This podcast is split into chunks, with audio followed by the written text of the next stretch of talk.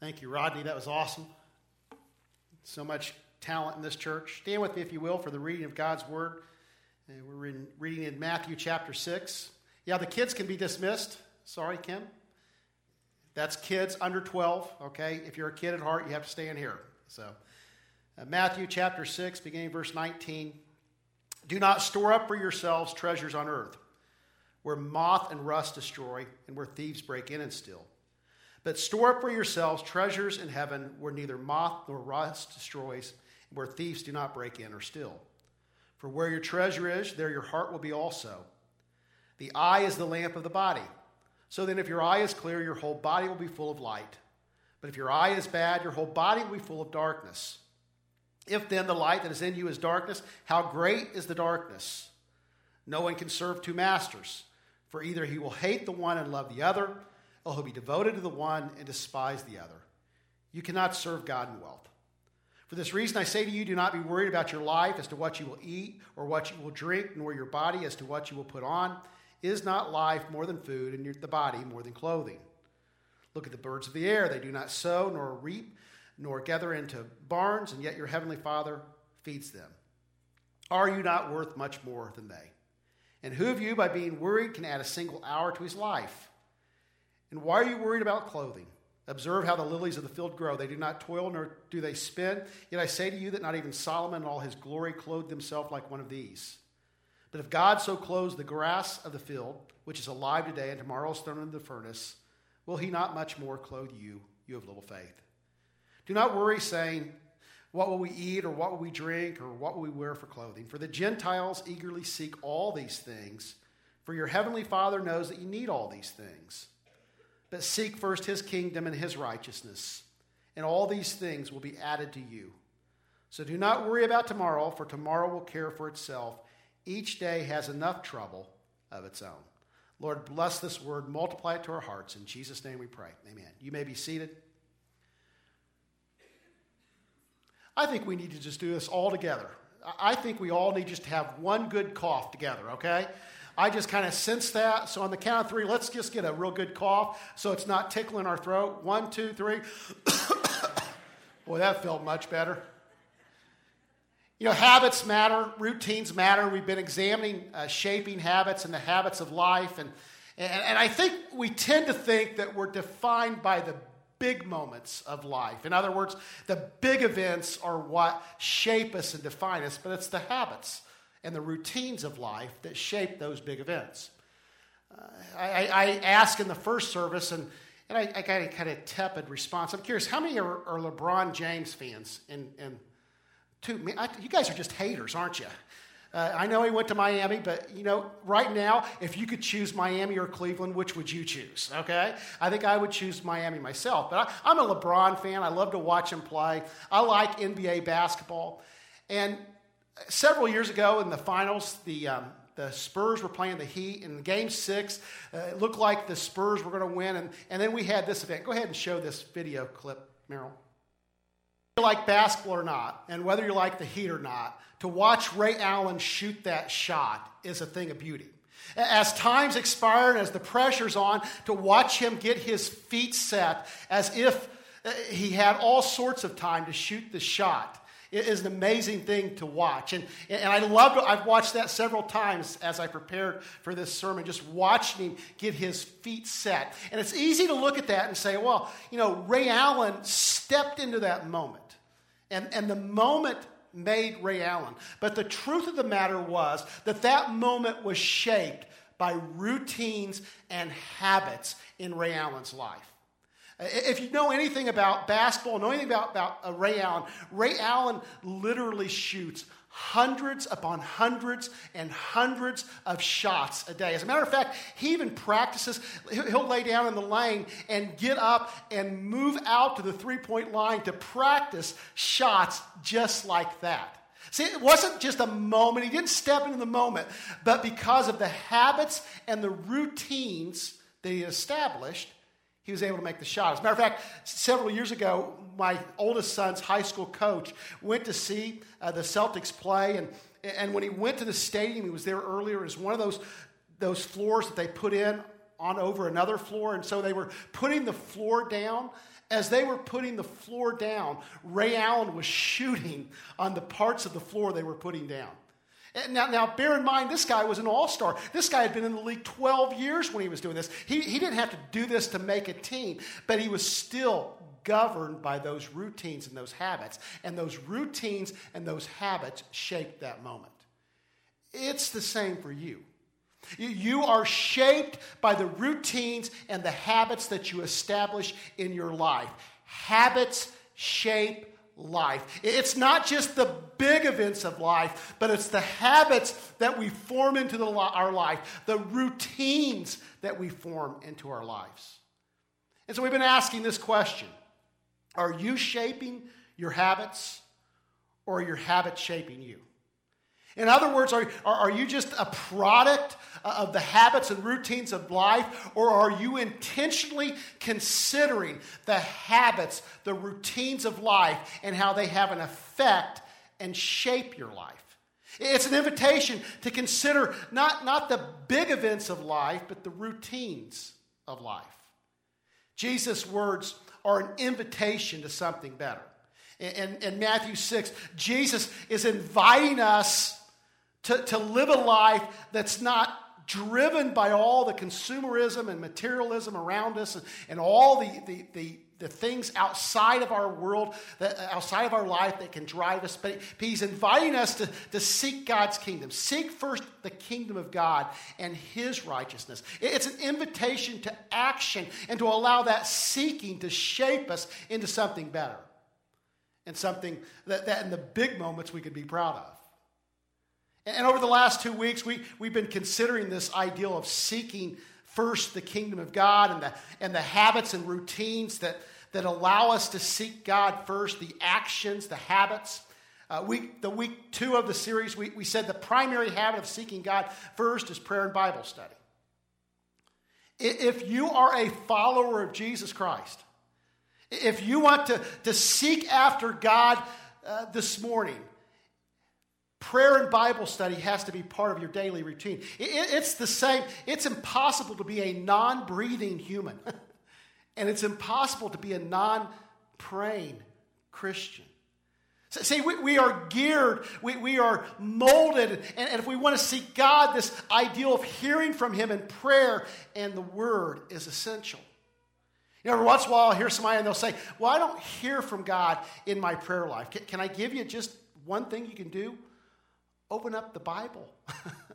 That the Bible are, is God's words to you, and it contains within it everything you need for life and salvation.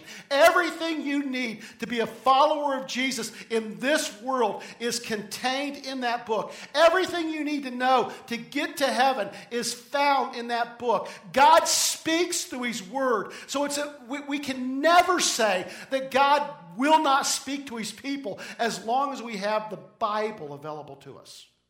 If you have a, the Bible available to you, raise your hand. Okay, about two thirds of you do, and we'll, we'll get the rest of your Bibles, okay? What is it with raising your hands? If you have an arm, raise it. About two thirds of you have arms. You have God's Word, so you can hear from Him today. You can hear from Him daily. And then last week we talked about the habit of tithing, submitting our finances to God. And, and we, we had a pretty good time with that. I don't, I don't think I offended anybody. If I did, I'm sorry. I, am not trying to offend you, but I, I, believe it's essential. I believe, I believe in tithing, folks. I do. And, and tithing is not about the church. It's about your faith. Um, I, believe in it so fully that I'll say this. If you think somehow that when I'm preaching on tithing, it's about the benefit of the church or my benefit or building this kingdom here, give it somewhere else. You know, the board may beat me senseless. But the habit of tithing forms something in your life that is essential. It's the beginning of generosity, it is the beginning of submitting our finances to God. We said it like this last week God wants your money. God doesn't need your money, but God wants your money because oftentimes your money and your heart are connected. And so God wants all of you, and many of it many of us, it begins with the habit of tithing. And we, we saw that tithing, the habit of tithing, allows God to give me a kingdom perspective with regard to my possessions. That, that somehow, as I let go and give back to God, that, that God can begin to give me a kingdom perspective and, and I can begin to see that everything belongs to Him, that I am merely a steward. And, and then one thing that we, we focused on was that tithing makes me more God dependent. As I give up part of my wealth, I, as I give up part of my finances, it makes me more aware that I am depending on God for every aspect of my life. And this week we're going to talk about another habit that I believe leads to God dependence, and it's the habit of Sabbath. Tithing says that my value is not determined by my material possessions. I am not the sum of my bank account. I am not the sum of my income. I am not determined or defined by how little or how much I make. And Sabbath says my value is not defined by what I produce. Can, we stop and admit in this world that much of our value, much of who we are, much of our reputation among other people is defined, or we believe it is defined, by how much we make or what we produce? And tithing says your value is not determined by your finances. And Sabbath says your production level is not defined your defining characteristic. And I titled this sermon, The Sabbath, the habit of submitting my need to produce to God. Now, every sermon I preach is as much to me as to you. And, and, I want you to know that, that this is something that I struggle with in my life this ideal of wanting to produce. I, I, I want to be productive, I want to be successful, I, I want to achieve. That This is something that's built into been built into my life. As a matter of fact, several years ago we were having lunch with my my oldest son, and I don't know, it was one of his many girlfriends. Can you edit that out? That sounded bad.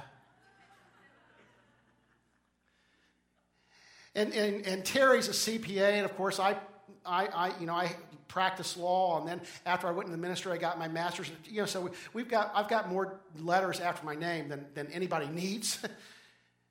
And I kind of looked at him and said, Why? You realize your mom and I are kind of driven on stuff, right?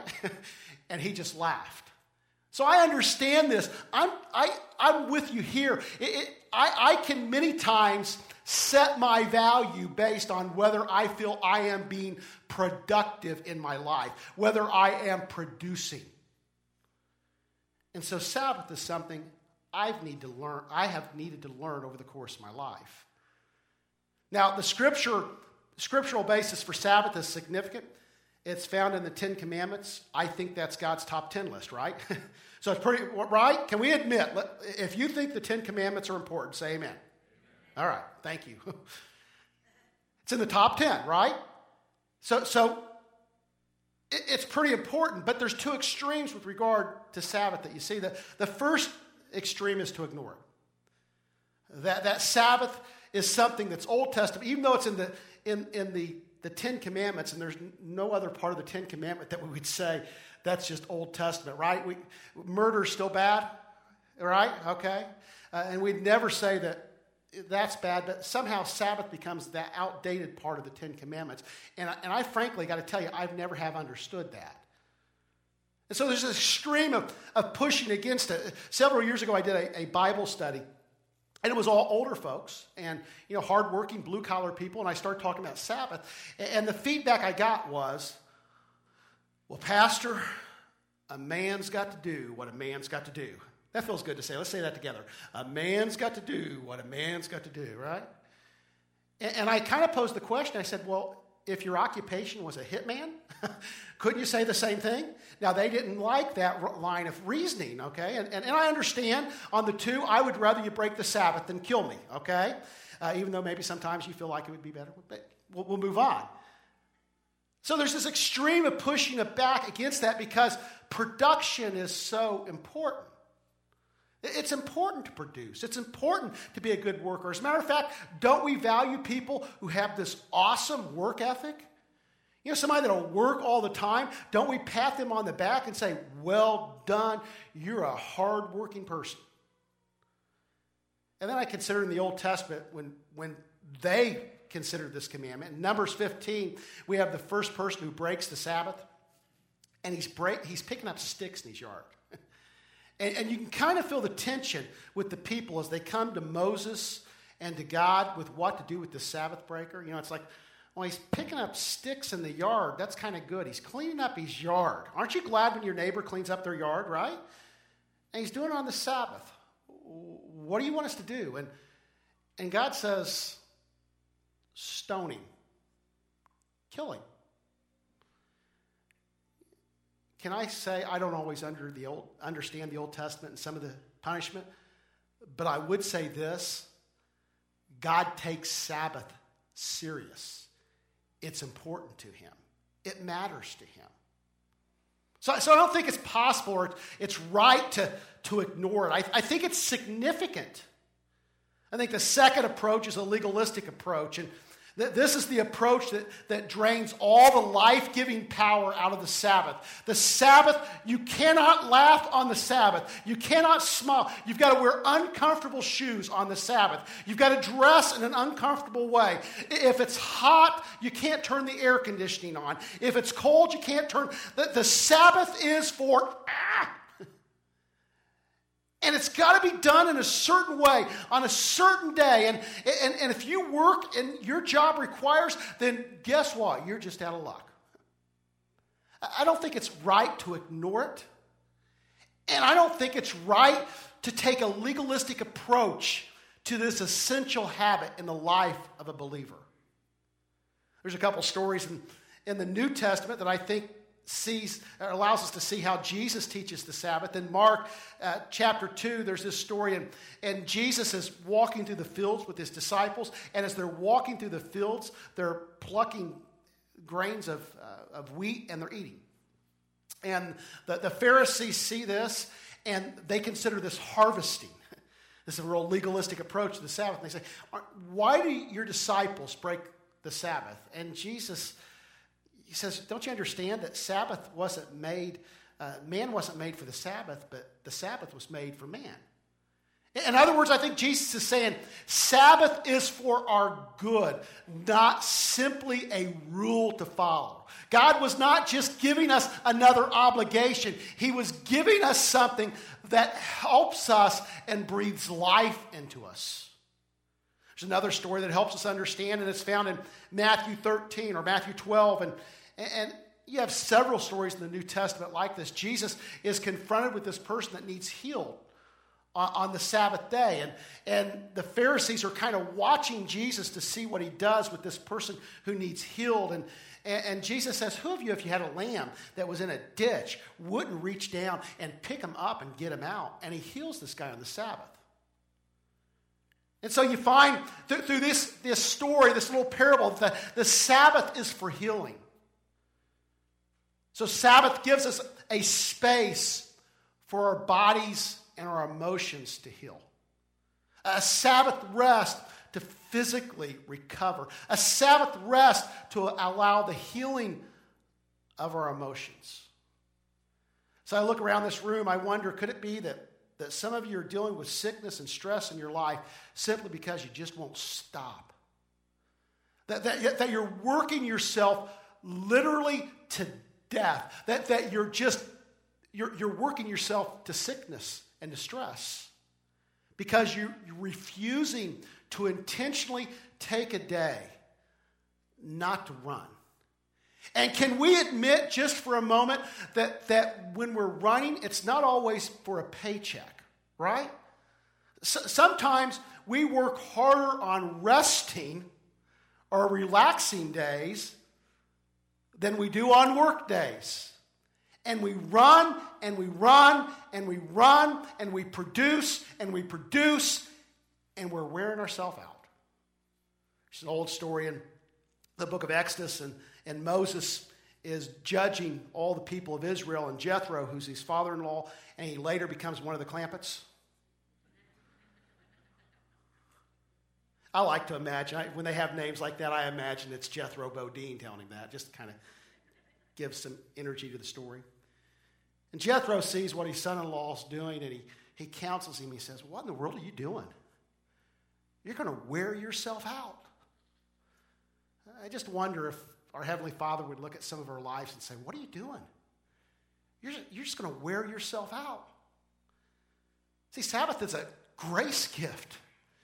It's a benefit from God. It's a habit that, that gives us life and allows for healing. But Sabbath does more than heals. I think the habit of Sabbath has an effect on our faith. And when we look at the reasoning, you, you find the Ten Commandments given in two places in the Old Testament. It's in Exodus 20, and, and then it's uh, re- repeated in Deuteronomy 5. In Exodus 20, we have the Ten Commandments, and it talks about remembering the Sabbath, and, and it gives a reason. It says, Remember the Sabbath day, because God created six days, and then he rested. So I think the reasoning could be worded like this Remember the Sabbath day because God created everything. If you were created today, say amen. Man, some of you, I want to know where you came from, okay? Everyone in this room was created. Everything in this room was created by our Heavenly Father, all right? And the Sabbath is to remind us that everything has been created by the hand of our Heavenly Father. Then Deuteronomy, it says, remember the Sabbath day. And, and it, it, gives a slightly different re- reason. It says, remember on the Sabbath that you were slaves in Egypt. So we have in Exodus 20, remember because God created. And then in Deuteronomy 5, we say, remember because God has delivered you from slavery. Who you are is all as a result of God's hand. So I put it like this Sabbath teaches us that we are completely depending on God for what we have and who we are. What you have and who you are is a gift from your Heavenly Father, and Sabbath is a faith statement reiterating that on a weekly routine in our life. Look at your neighbor and tell them right now everything doesn't depend on you. Look, look at him telling that. Everything doesn't depend on you. When we Sabbath, when we schedule in our appointment book one day a week to stop and rest and reflect and worship, spend time in relationship, we're saying, God, everything doesn't depend on me. Amen. Now, I don't think that's just a one day attitude. I think the habit is meant to create an awareness in our life. That that one day habit creates an awareness on other days. So, so let, us say Sunday is your day of rest. Your, your Sunday day of rest creates an attitude on Monday when you're sitting at your desk, when you're at work, when you're at school, when you're having to produce, because work is good, and God put Adam and Eve in the garden and put them to work. Nothing wrong with work. I'm not suggesting somehow that we're not to, to, to be engaged in any kind of vocation, but when we're engaged in our work, we're reminded by that habit of Sabbath that everything doesn't rise and fall on me, and my production is not dependent on me, and who I am is not dependent dependent on what I produce. It's to create an attitude where we're released, we're released from this need to produce and make space for relationship with God and others. See, relationships are formed in the margins of life. When, when you create intentional space, that, that is where, where relationships are formed. And in, in your marriage relationship, where there's no financial margin, relationship is affected. When there's no time margin, relationship is affected. And, and so relationships are built and formed in the margins of life our relationship with God, our relationship with others. And Sabbath creates an intentional margin in your life where your relationships can grow your relationship with God, your relationship with others. So, what does Sabbath include? It includes worship. Uh, a central theme or central ideal of, of Sabbath is a time of thanksgiving, of counting your blessings, of praise and prayer. And that's why Sunday works so well for most. Guess what? Sunday's a work day for me. So I have to find sometimes another day in the week. And, and even then, you know what I tend to do? And, and, and this is where God's working on me. I find other places I need to produce, just like you. But, but it should include a time of prayer and praise, and, and, and it should include time for relationship. I wrote some things down. Take a long, slow walk with a friend or family member. What a way to spend a Sabbath. Drink a cup of coffee and read your Bible. You can have coffee on the Sabbath. Pastor's giving you the blessing, okay? Find a time and just think about how merciful God's been in your life. Play a game of Monopoly with a child or a grandchild, and that will take the whole Sabbath day. Bundle up, find a remote area, get a pair of binoculars, and watch God's creation intentionally create space to reflect on God, intentionally create space to relate with others. So, where does the habit of Sabbath lead? The habit of Sabbath leads to God dependence. That's where we're going. Depending on God. This week, I was reading Philippians 4, and I was just reflecting on, on being content, and some of you read that stuff, and some of you don't, I understand that. But, but God just kind of, as I was reading through Philippians 4, I looked at a commentary and it's talking about Paul being content. And, and the commentary writer said, Paul was content because he was completely dependent on God. And it makes me wonder is the problem that we're having in our life because there's a lot of discontentment that we're just not dependent on God? So let me ask you are you content? Are you content this morning? Or are you so self sufficient that, that, that maybe you just need to habitually spend a day in your week? Carve it out of your schedule. Every once in a while, I hear the phrase, well, when will things slow down? Anybody say that? When will things slow down? See, you're afraid to raise your hands now. Got you gun shy. Can I say it another way? When will I slow down, or when will you slow down? When will you just intentionally say, enough? That This treadmill that I'm on, this rat race that I'm running, is not worth what's at the end of the, the finish line. And when will we just stop? Sabbath is to intentionally stop in a habitual way because all that I am is not based on what I do and what I have, but it's on God. We're going to close in communion today, and I think this is a perfect way to, to close. Stand with me, uh, Joe, and I don't know, is Josh coming? Okay.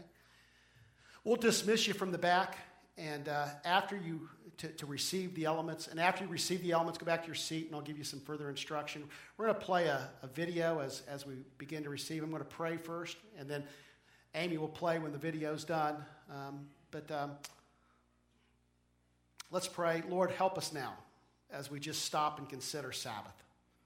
Uh, Lord, we, we consider in the midst of a, a communion meal, which is significant in and of itself, the central part of worship.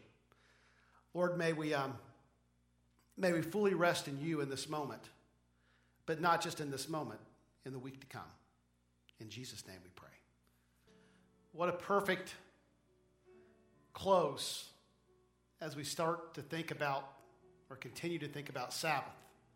I love how that video ends. The, the world says do, and the cross says done. I want you to know that um, Jesus came and he died and he put the end, put to an end the sacrificial system. It's over. It's finished. Nothing else needs to be done. You have been fully reconciled, or you can be fully reconciled because of what Christ did on the cross. You don't have to earn it, you don't have to prove yourself. God loves you intimately and desires relationship with you. And the cross, what we're signifying with these elements, reminds us of that. But not only that, I always find it striking that the central part of Christian worship from the beginning has been this communion meal, the Lord's Supper, Eucharist, whatever you want to call it. It's been central in the church from the beginning. And all over the world today, there's Christians that are receiving these little elements, a meal. In the Church of the Nazarene, we consider it a sacrament, which means it's sacred to us. We believe that you encounter the presence of God in the midst of this act. It's important. And in the midst of doing this, we're saying a couple things. First, we're saying, hey, Jesus came and he died, and that's enough. But it also represents a table. And not just any table, but God's table. God's provisions. You have been invited to your Heavenly Father's table. There is a place for you. And so, even what we're doing here is a habit that should form. We should be uh, welcoming people. Anybody that comes into our church, anytime we come into contact with people, we, we should welcome and host and encourage because God has invited us to be part of His table. And let me tell you, there is enough to eat at our Father's table. The body of the Lord Jesus Christ, which was broken for you, eat and be grateful. The blood of Jesus Christ, which was shed for you, drink and be thankful. Our Heavenly Father, we just stop.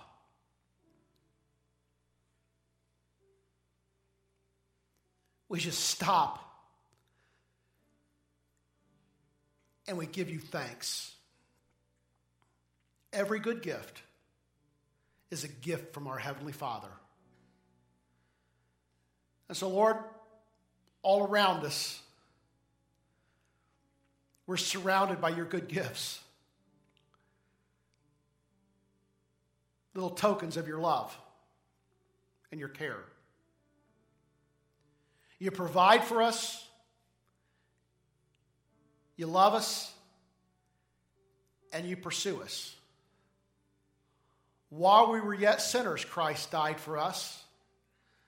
So no man can boast because it's not anyone's righteousness, but it's the righteousness of God at work through Jesus Christ that brings us to salvation. Lord, that's, that's true from the beginning to the end all that I am, all that I ever hope to be, is bound up in your grace. So help us now, Lord, to, um, to incorporate a habit into our life that honestly I think may change some lives tremendously. Lord, in this congregation, there's people that are constantly going always running, always having to produce. And Lord, I'll, I'll admit that the church oftentimes has been the worst abuser of people. People can work six days a week, and sometimes, Lord, then we wear them out the seventh. Lord, may this become a place of peace and rest. Lord, where we can laugh and we can cry and we can encourage and we can just share this journey together. Lord, I love you and I praise you and I thank you for your mercy in my life. And I pray, Lord, as we go from this place, that I'll not have laid a burden on someone that's incorrect or undue. Lord, may I not be about the business of, of legalistically laying things on people's lives that, that just leads to restrictions. But Lord, may you take my words and, and where my words were, were less than what you would have, may you lift them by the work of your Holy Spirit. and give us life. Be with us, keep us. And as we go from this place, may we be, may we be shining lights for you. May we bring glory to your name wherever we find ourselves today. In Jesus' name we pray. Amen. God bless. Go take a nap.